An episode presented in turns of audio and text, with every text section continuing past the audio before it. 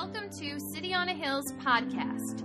This week's podcast can be downloaded on iTunes or our media library at chccny.com. How many of you plan on being here next week or bringing somebody, inviting somebody at least? All right. I don't see everyone's hands up. If I find out you're out like playing hooky or on a golf course or you just sleeping in next week, better watch out. I had to say golf because I brought a golf club in last week and figured I'd mention that. Well, good morning. If you uh, haven't been here the last few weeks, this is the last part of a series uh, entitled Soul Custody. And we've been running this series, I don't know what, yeah, five weeks, a little over a month. And it's something that I was in all summer. And this is kind of finally the last piece, the last portion of it. And I know it last week I had said I was going to really talk about practical ways that we can bring Sabbath into our lives. And the more I thought about it as I left this place, that's not where I felt like God was leading me. So uh, I hope this is, I hope as his servant, I was listening, and this is what God wants in the finality of this series. Since next week, too, we have these speakers coming in, and I won't be speaking on the night. So I'd be remiss if I didn't end the series this way. And uh, I just want to open in a word of prayer. Lord, Lord, I thank you that you've been talking to us about our souls, the most important thing about us. Father, I ask that you would light a fire inside of us as we end this series. Spirit of the living God, I ask that you would have your way inside of us as we've talked about that MRI of the soul. Lord, would you go deep? You are the great physician. You are the great healer. You are the great restorer. Father, you're the great creator. Do all of those things inside of us. Lord, we don't want a series or a message that makes us feel good for five or ten minutes, for a week. Father, we really want transformation. We really want to live the life that we were meant to live. Do what only you can do, Father. Take my feeble words and use them, Lord. Empower them, enliven them in our lives. Amen. Well, one day, Jesus was going to send his disciples out, and it was really kind of their first chance to carry out his mission. And he's going to give them a, a locker room talk. How many of you, maybe you played sports, or even if you're in the business world, you never played sports, your boss, he or she, gave you a talk, like an inspirational talk. You know what I'm talking about. With me on that. How many of you? Show of hands, all right? Some of you never, come on, somewhere along the lines, you heard an, not just in church, but somewhere.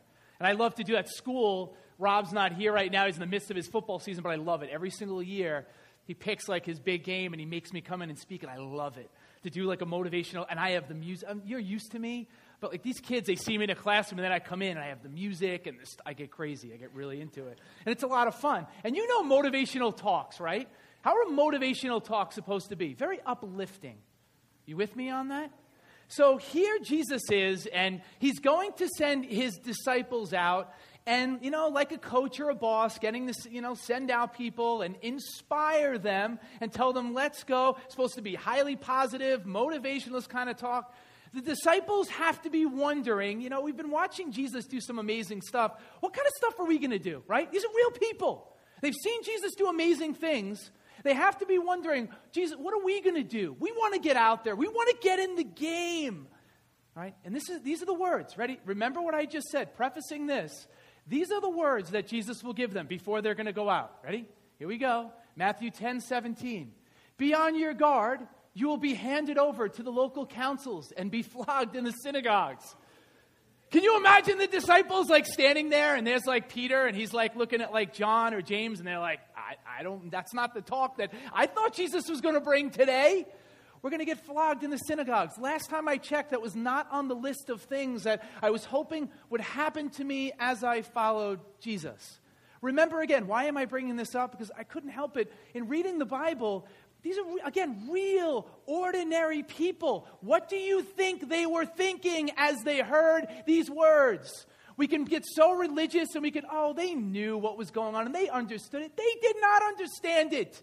This was not part of anything that was in their mindset, that this was going to happen to them. Now, it gets worse. Now, watch this. Jesus goes on in verse 19. But when they arrest you, what? So I'm going to get flogged Not if they arrest you. Notice that? It's when they arrest you. Great. Check that off the list. You got flogged. You got arrested. I mean, you can, that's it. Life's over. You've experienced everything. Do not worry about what to say or how to say it. Again, there they are, wondering, what, Jesus, really? And then he summarizes his general strategy. Ready? Here it is. Move down to, it, it, moving backwards there in 16. I am sending you out like sheep among wolves, flogged, arrested. And you know, right? Sheep, when they amble over to a pack of wolves, right? What usually happens? The sheep gets destroyed. Does anybody want to be a sheep, right? Never, it's not a mascot for a team. I've never seen it before. Nobody ever aspires. We're the sheep. We're a really good team. We're really strong. No, it's lions, it's tigers, it's bears. So I'm sending you out and you're going to get destroyed. Isn't that fun? This is the message that he gave them. But then he goes on. Look what he says, moving down in the chapter. In, in, in 1028, Jesus says, Do not be afraid of those who kill the body just stop right there, meditate on that. In other words, what's the worst they can do to you? Kill you? Don't worry about that. That's not really a big problem, not really a big issue. And it seems like it's kind of a strange way to encourage people, is it not? Now, think about our world today. Imagine Jesus was here today and he's giving us like this kind of talk same commission, and he says, I'm going to send you out just like I sent them out. You will change the world, but of course, you're going to hit massive problems, massive resistance. Many of you won't be liked. No one's going to like you. Some of you are going to be arrested. Isn't that great? And then down the road, whatever, you know, we're going to debrief. Whomever is left next week, you come back, we'll come in and debrief. Let's go, huddle up on three, team. One, two, three, team. See ya. This is the message. Real human beings listening to this message from Jesus. But how about I give you the, the full verse? 1028, this is the full verse there. I only gave you half of it. Do not be afraid of those who can kill the body, but cannot kill the soul. Rather, rather, be afraid of the one who can destroy both soul and body in hell. Hmm. You know, we're in this series about the soul, its nature, its importance. This is probably the edgiest thing I think anybody's ever said about the soul, is it not? It's pretty edgy stuff says this to real, ordinary people. Do not be afraid of the one who can destroy. Be afraid of the one who can destroy both the soul and body in hell. And aren't you surprised by this? So often we hear Jesus say, Fear not, right in the Gospels. What do people say? 365 times says in the Bible, fear not. You know, even you were thinking, my sister was thinking that, right? Didn't plant her, didn't tell her to say that. Some of you are probably thinking that as well, right? Fear not. Even the two extra ones for leap year, right? Right? And we hear it all the time fear not, fear not, fear not, fear not. Jesus, you're supposed to inspire me. Jesus, you're supposed to make me feel good about myself. Jesus, you're supposed to protect me. And here he says, no, fear this. Why does he say those words? I'll tell you why. Because the soul is the most important thing about you. And you know, sometimes fear is a good thing. How many of us know? Fear sometimes is a good thing. We should fear things. For example, you ready? Good story. There is a couple. They are from Kentucky. Who is from Kentucky? Pastor Tom will be sharing this series at some point. It may be a little different, but he's probably going to be listening to this at some. Pastor Tom, these are your peeps. So as I tell this story, just remember, as I'm looking at our congregation, these are your people because this is where you're from. Man and a woman sitting on their porch. As a, th- this story can only inspire awe and just wonder as to why two human beings did this. Couple, they're sitting on their porch. They were drinking. Okay, I don't know how much they were drinking, but probably heavily given what they do. They're sitting there and they're talking to each other, and they just bought. They had a new dog and uh, they were trying to figure out how to confine the dog to their property. So the man says to the woman, Well, I bought this shock collar. Okay? figure that we could put the shock collar on the dog and keep the dog on the property. The only problem is we don't know how far the dog will actually go before the shock collar shocks him, and then, you know, he realizes, I can't go that far and I'm going to stay on the property. So he comes up, concocts this great idea. Honey, you know what we're going to do? I'm going to take the shock collar, I'm going to put it around my neck, I'm going to get in my hillbilly truck, I'm going to get in the truck, and I'm going to drive down the street. When I honk the horn, you're going to hit the button for the shock collar. We're going to see how far I can get before I get shocked, where I don't get shocked anymore, right? You with me on this? So there it is. They're both excited, right? As only Kentuckians would be, right? Guy gets in his truck. He starts driving. He's going down the street, right? The only problem is, I, I should, should tell you this there's a hill, so she can't really, she has limited sight distance, right? Limited, she can't see that far. He starts going down. He beeps the horn. She hits the button. He starts going down the hill. He, he, it's, it's almost, he's knocked unconscious. He starts swerving the car into traffic that's coming. A guy is coming the other way. Here's the best part. The guy starts honking the horn at him repeatedly. Honk, honk. She repeatedly hits the button, hitting him, and there he is in the truck. Uh, uh, uh. Guy gets in an accident, hits a car that is parked on the street. I mean, you can't make this stuff up. And then imagine, listen, imagine having to go to the emergency room and tell the attending physician, what happened? Tell me what happened. How did you get those marks around your neck? Well, I came up with this idea. Really?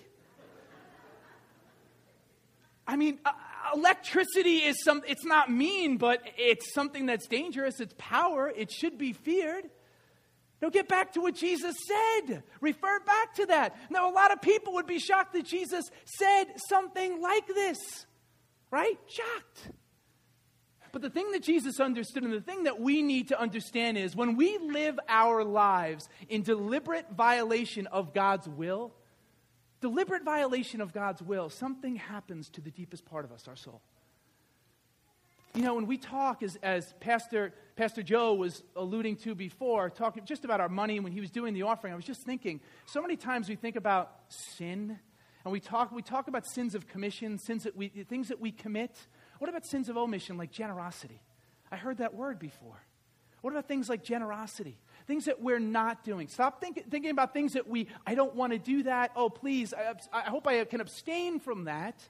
Not just, but when we live in direct violation of God's will, something happens in our lives when we hurt people, when we say, I'm just going to go ahead and gossip, I'm just going to devote my life to something other than love, something happens to our souls.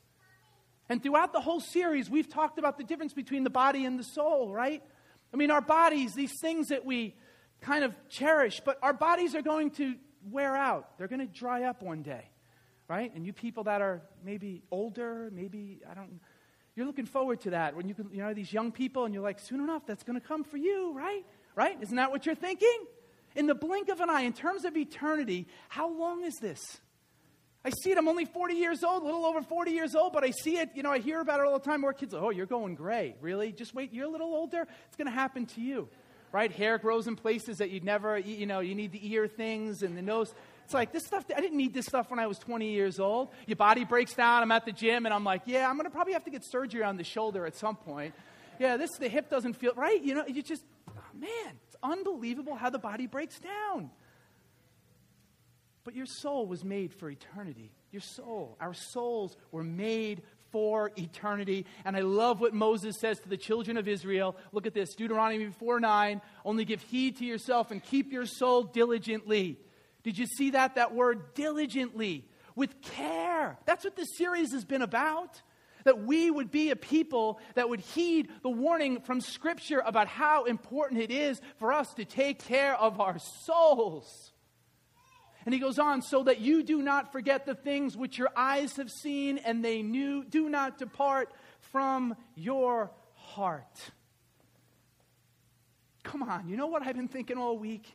I don't want to be a pastor in this place that preaches to people that are just on spiritual drift mode. I don't want to do that. I don't want that for my own life, and I don't want that for you. I said it earlier in the series, too.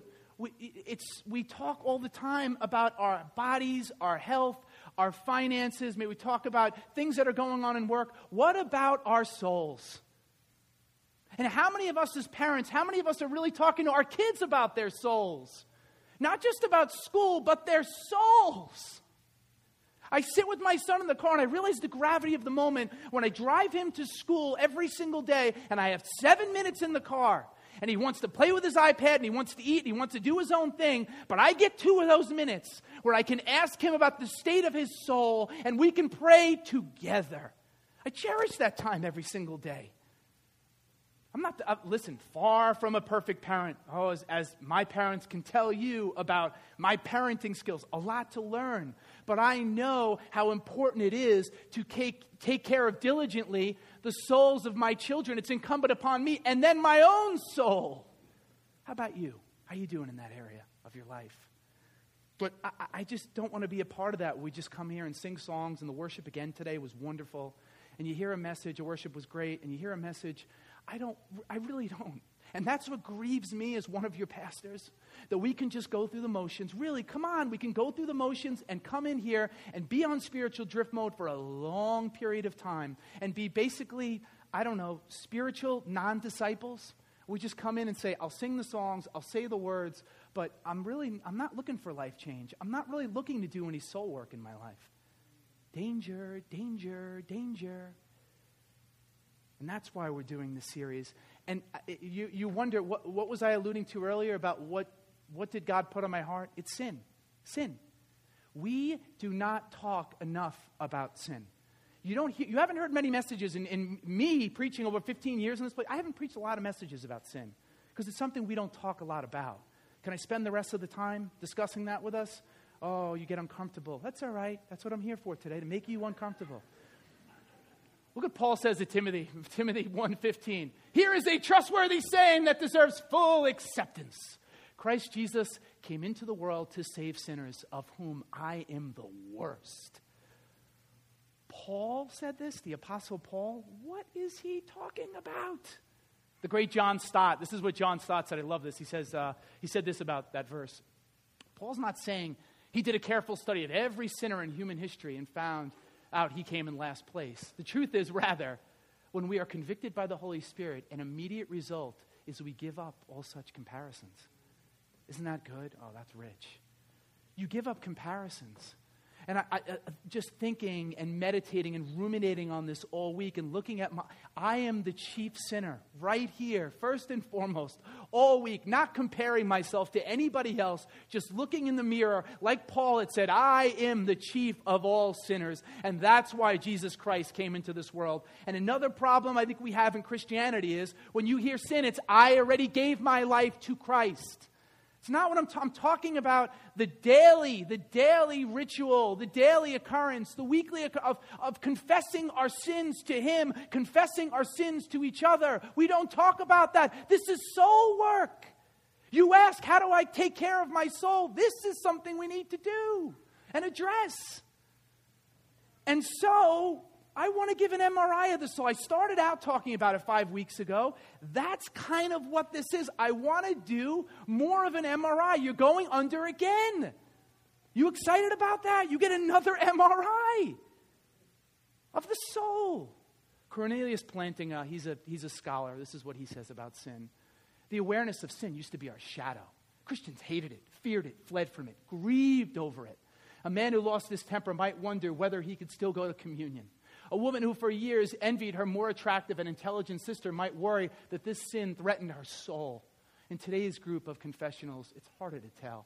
Where sin is concerned, people mumble. We're mumblers. And we dress really nice, and we come in here and we talk to each other, but we don't address the one thing that can splinter and destroy and cause our souls to shrivel up. And yes, it is sin. S I N. Look what Peter says. Peter puts it this way 2:11 Dear friends I urge you as foreigners and exiles to abstain from sinful desires which wage war against your soul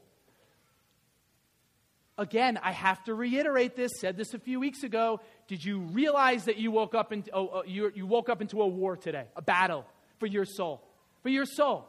Not your eternal, your eternal soul. You may say, No, I know about my eternal destination. But there is a battle over your mind. There is a battle over your body. There is a battle over your soul going on today. And as I was in the shower, I'm thinking about it. I said, You know what? It's kind of like you don't have a choice. You have a choice whether or not you want to enlist and go in the military. You could have been somebody that says, I'm going to be a draft dodger and I'm going to go. I'm, there's no way I'm going in the military in a time of war. In this battle, your choice is you either jump into the battle, put on your spiritual war- warfare, and get in the game, or you're going to get clobbered. That's it. That's your choice. If you say that's not for me, I'm not in a battle, then what's going to happen is, is our souls are going to feel the deleterious effect of sin and just the weight of this world, the culture it has, it pulls on us. Feel that. Because that's the truth of what we're up against. And when Peter says this, what have we mentioned to, to as, as to highlight? We have talked about in this series the most important part of us and what does a healthy soul look like? It's the integration, it's the harmony of our body and all of its desires and appetites, our mind, its, its intentions, our will. And then you look at our, our, our heart, our spirit, right? You look at everything, you put it all together the mind, the body, you put it all together. When that's integrated and working as God intended for it to work, you have real harmony. That's why when somebody asked Jesus, they asked him one day, What is the most important of all the commandments? Look what Jesus said. You know it. Love the Lord God with all your heart. Heart, we've talked about that in the series. Another word that would be spirit or your will, your intentions and with all your soul, and with all your mind, your thoughts, your feelings, and with all your strength, your body. When this is working together, what happens? We have a soul that is gratified when it is connected to God. But what does sin do? It breaks the connection and it disintegrates our souls. and if, can I go back here? If you look at what Peter said here, I was thinking, what would be some of the ways that Peter would say that our souls are, what are they up against? What would be ways that, that the enemy tries to wage war against our souls? You with me? And I think I was thinking about it, I said, you know what? One, definitely idolatry. We put ourselves in the place of God. Kind of hammered away on that in this series. That's one. And I would say number two, and I took this one from John Ortberg's book on the Soul Keeper. I thought it was, I thought it was wonderful. He said, when the desire to avoid anything might make us feel bad about ourselves, he says, we don't want to feel bad. Anything, that, I'll say it again, anything we avoid that might make us feel bad about ourselves. Can I give you a little research on this now? Um, there's a, uh, an author, he's a, a, teacher at Duke University. My brother turned me on to a book a couple of years ago, uh, Predictably Irrational. I sent you, you got to read this one. This one's even better. And uh, this guy wrote another book recently. Here's the, uh, let me give you the title of the book. Here it is The Honest Truth About Dishonesty. And uh, the subtitle, How We Lie to Everyone, Especially Ourselves. Dan Ariely. And basically, the book summarizes a lot of research, and, and Ariely is astounded by how widespread our tendency is to be self centered, to deceive, and to cheat. Ready? Now, here's all of the research. When you put it together, he says we are driven by two primary motivations. Doesn't matter who you are, two primary motivations. One is we want to receive selfish gain. We want selfish gain. We want to avoid pain, and we're willing to lie, we're willing to cheat, and we're willing to deceive to get that. Following me? That's number one. We want to avoid pain at all costs. Then he says, number two, is that we want to look in the mirror and think well of ourselves. You should be laughing. That's good. You should be. Because don't you see those two things are antithetical to each other?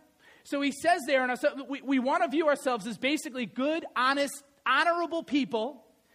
These motivations are in conflict with each other because how can we enable our selfishness with deceit on the one hand at the same time? And then view ourselves as honest, wonderful, noble people. It doesn't make any sense. Are you with me? You following me? Well, he goes on to say this. Ariely, this is a, this is a quote from the book. This is where our amazing cognitive flexibility comes into play. I'll get to that. Thanks to this human skill, as long as we cheat only by a little, only a little bit, only a little bit, because some of you are thinking in your head, I'm not a liar, I'm not a deceiver, I'm not a cheater, I'm really not self centered. Good, this is for you. This sermon is especially for you. As long as we cheat by only a little bit, we can benefit from cheating for selfish gain and still view ourselves as marvelous human beings. Right? You with me? Now, what Ariely calls our amazing cognitive flexibility, the Apostle Paul says this. This is what he says The wrath of God is being revealed from heaven against all the godlessness and wickedness of people who suppress the truth by their wickedness. This guy is, the book is amazing because everything he is talking about, it is backed up by Scripture. By Scripture, what he is calling cognitive flexibility, this is what the Apostle Paul is saying it is. Strong language, very strong language. Can I give you a tiny example of our willingness to lie? Oh, I couldn't wait to share this with you all week. You ready? Now, again, the book gives em- empirical verification, right, for everything that's in Scripture. So I have to preface it by saying that. This is the one example. He says, Over the course of many years of teaching, I have noticed that there typically seems to be a rash of deaths among students' relatives at the end of the semester.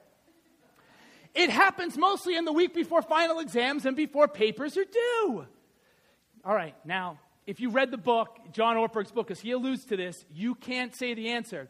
I want you to guess what relative do you think is the most likely to die before a midterm or final exam? Take a guess. Grandma, you all just throwing grandma right under the bus? Anybody else have another answer? Everyone wants to say grandma. Who? You're right, it's grandma, right? Grandmothers. Grandmothers. How crazy is this? Crazy. Let me go on. It gets better. It gets better. I'm not making any of this up. I am not embellishing. I am not exaggerating. Mike Adams, a professor at Eastern Connecticut, has done research on this topic. He has shown that grandmothers are 10 times more likely to die before a midterm, 19 times more likely to die before a final exam. Worse, grandmothers of students who are not doing well in the class are at even higher risk. Students who are failing are 50 times more likely to lose grandma than non failing students. So, the greatest predictor of mortality among senior citizens in our day ends up being their grandkids' GPA. What the heck is going on? Truth be told, truth be told, I said, I have to tell the story. I didn't do that, all right? So if you're wondering, did you tell, you, you did this? No, I didn't do this. But when I was at Gordon for a year, we had to take um, an Old Testament class. The guy was a legend, legend, right? You know, Mrs. Canis knows who I'm talking about. Marvin Wilson was his name. Uh, revered, venerated by everybody. Oh my gosh. Helped translate this and that. I mean, this guy is just uh, well respected, right? He's prolific in every way.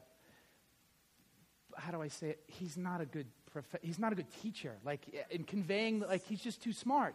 The guy gets up there and his exams, Jen, remember? Jen, remember the exam? I heard you. I heard that. Jen cheated in his class. Jen had him. She cheated. We have a cheater in our midst. I tried to cheat. There was no one around me that I could get help from. All right? Johnny cheated too. John Caddis went there. Does anybody else want to admit anything you cheated about in your lifetime? Here's the best part, though. Here's the best part why I'm sharing this story. Who is. Oh my gosh. Okay, so listen, this is the best part of the story, though. At school, everybody, you like people that went before you and took the class, they'd be like, you know, I'm pulling like a C in this guy's class, and I'm like, I know I'm a pastor's kid, I should have an A. I don't, I have a C, okay? When you have to go into Leviticus and give all the Levitical laws and like fill in the blanks, you, right, have a little, right, understanding, right, sympathy. So they were like, people like, just go in the office and just tell them, you know, uh, you're really trying hard. You really, you know, you're giving it everything you got. I wasn't giving it everything. I was like, when is this class over? Can't wait to get out of here. New Testament was a different story. Loved it. Great teacher, whatever. So you go in. I, I, that's me. I went in. I'm like, hey, uh, uh, Professor Wilson, um, just want to let you know, I love your class. Horrible. you're a great professor. Lie.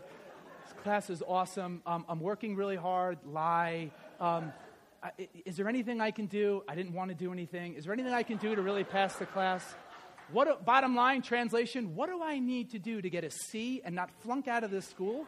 What do I need to do? Just tell me and I'll do it. The guy was the most gracious human being on the planet, really was. An amazing man when you sat with him one on one and you really could touch God. But I don't know. It's just, and is that really tethered to this? Is it's tangential? Whatever. I just thought I would share that story with you.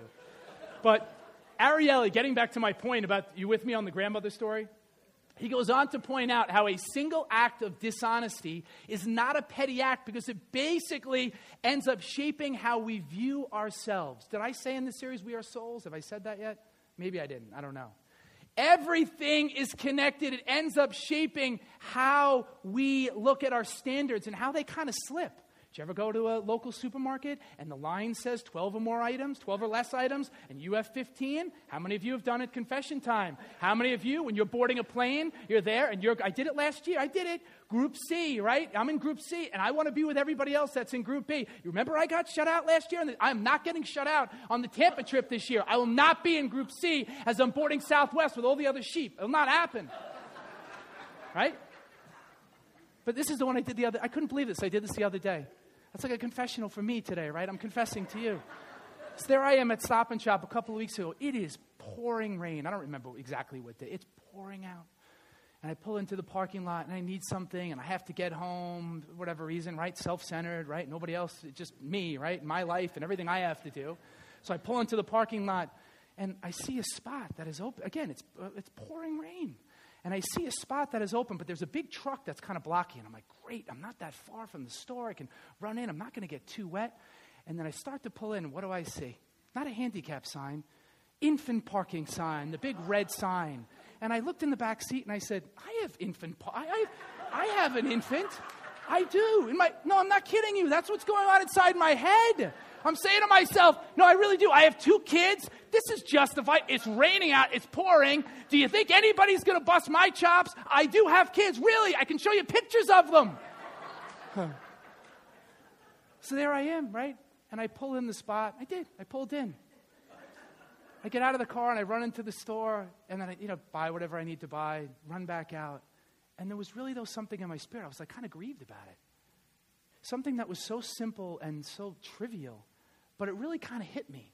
And I, I, guess I was thinking about it in light of this guy's book and the, it, it, little simple acts of deceit, and we lie to ourselves. And you know what? I kept saying, yeah, You're a good person. Come on, man. You're a pastor at a church, you're a teacher at a high school. You're trying to change lives, brother. Give yourself a break. Give yourself a break.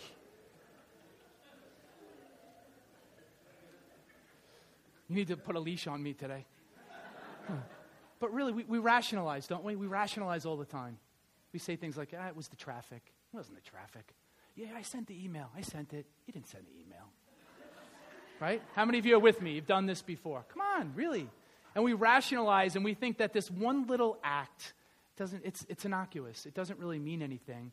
But the tr- truth be told, it's more likely then, as his book points out, that we're likely to cheat on an expense account, fudge our resume, that's why, what do you think workplaces are? Keith, I hear you laughing. Why workplaces are filled with gossip, cynicism, judgmentalism, people exaggerating their own contributions and minimizing other ones, jealousy, sabotage, greed. Just enough, just enough, so we feel good about ourselves because we are good people.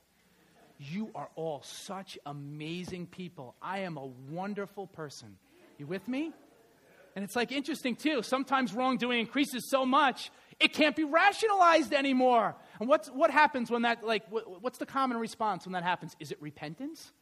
Is it repentance? Do we say, God, how could I do this? How could I be living in such a way?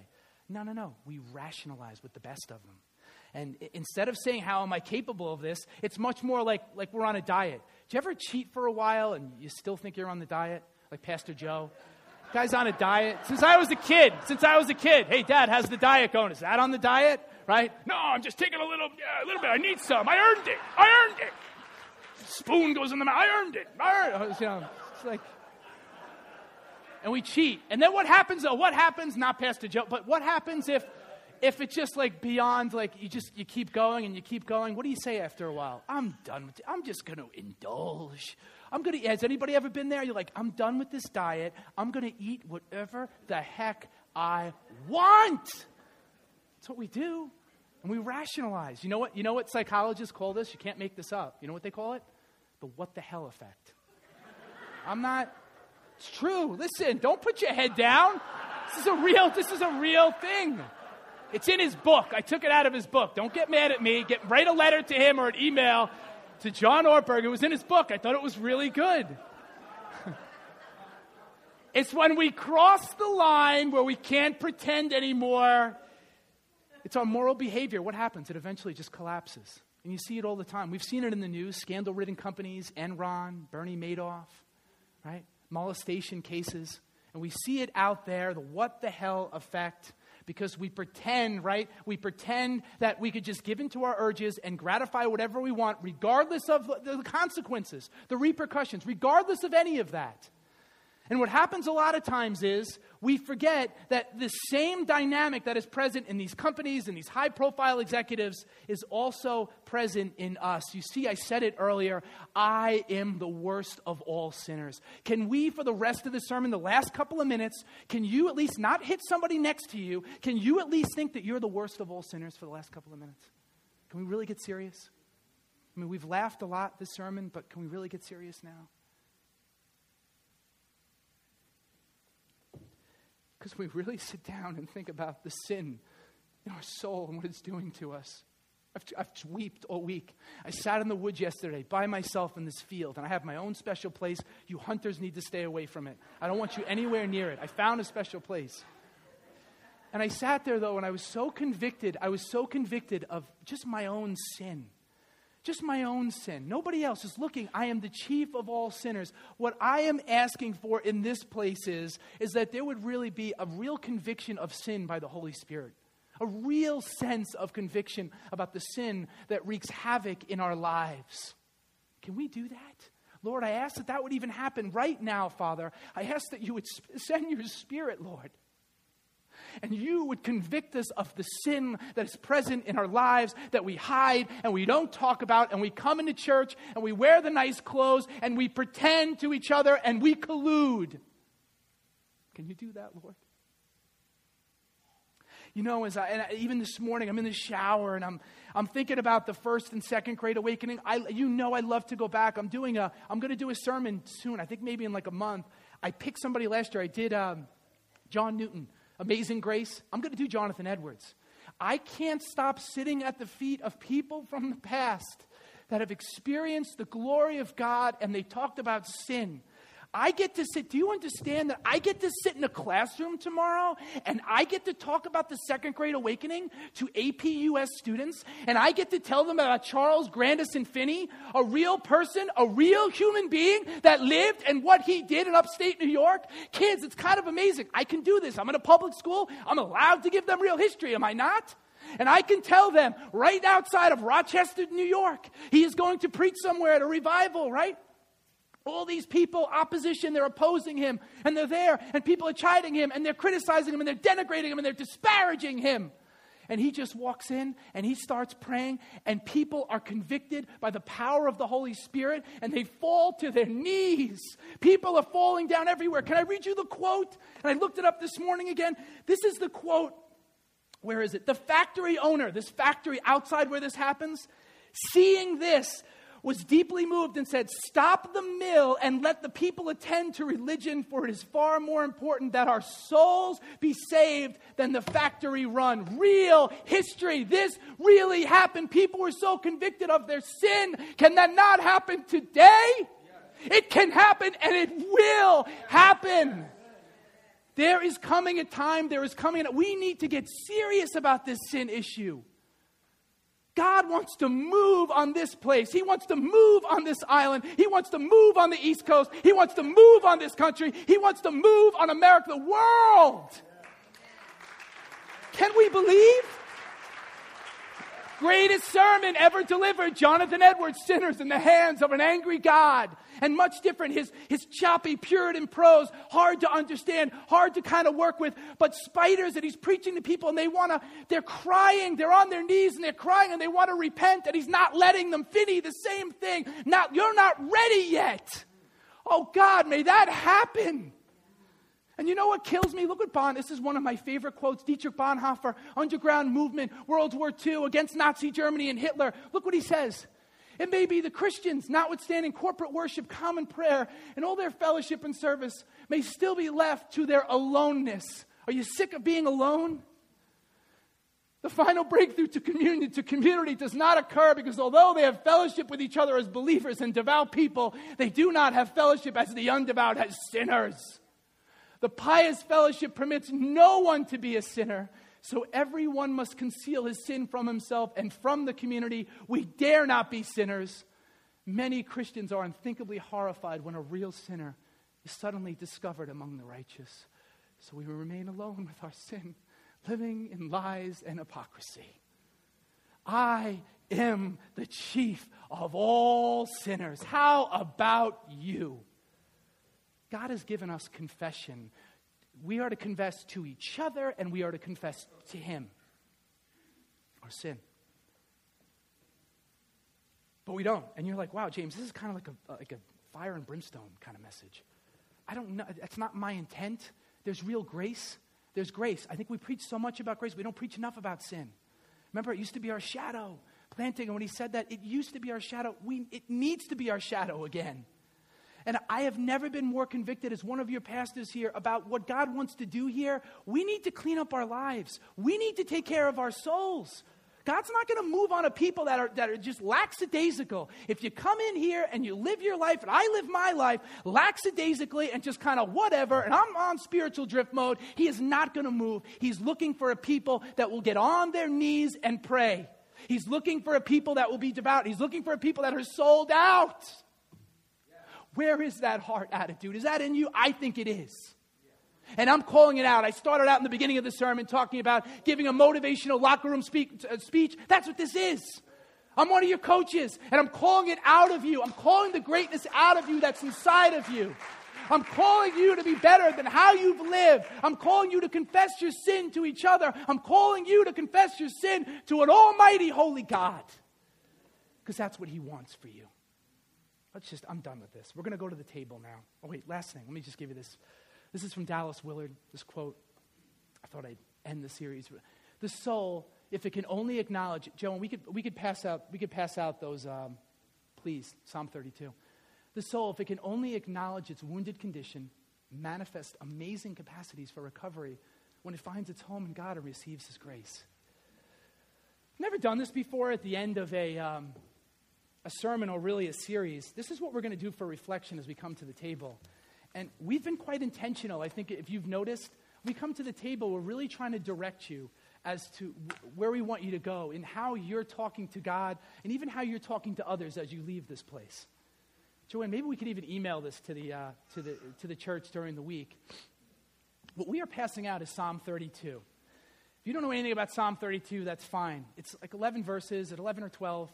And King David, this is King David. I have read this a million times in my life. It has given me incredible solace, and comfort to read a man that is, he's the king, but you look at all his grievous sins, all the ways he has fallen. This is after Bathsheba. And I didn't put it up there, but you have it. This is after he has committed adultery. He's put Uriah there on the front lines, and he's been called out by the prophet Nathan. And here he is in this psalm.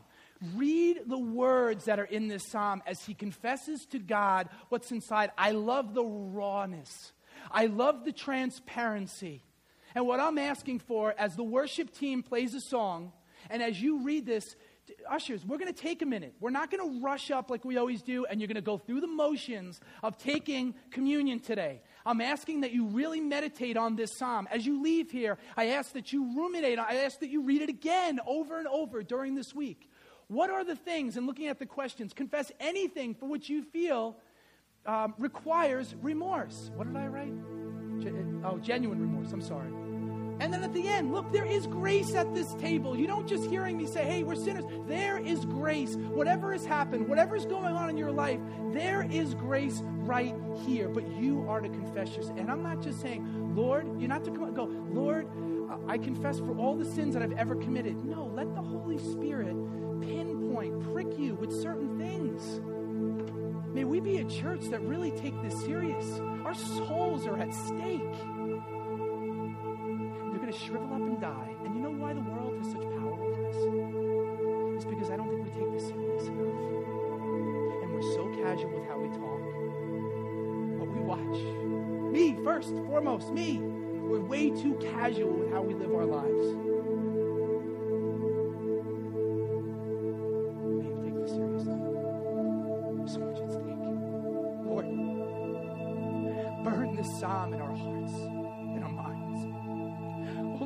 To be like King David.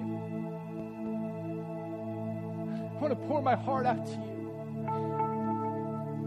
Lord, we want to love you. There is so much sin, known and unknown, inside this heart of ours. Our hearts, as Calvin said, are idol factories. Lord, sit where you're supposed to sit, on the throne of our lives.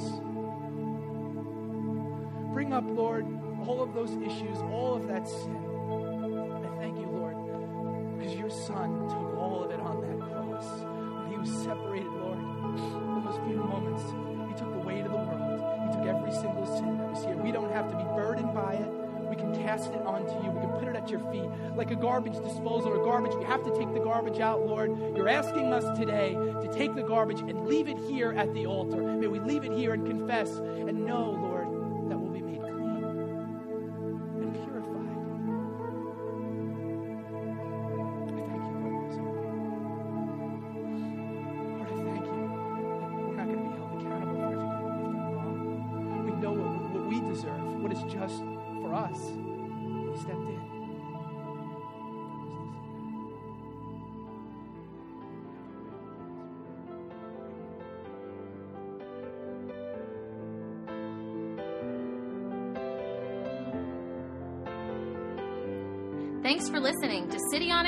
podcast. For more resources, visit us at chccny.com.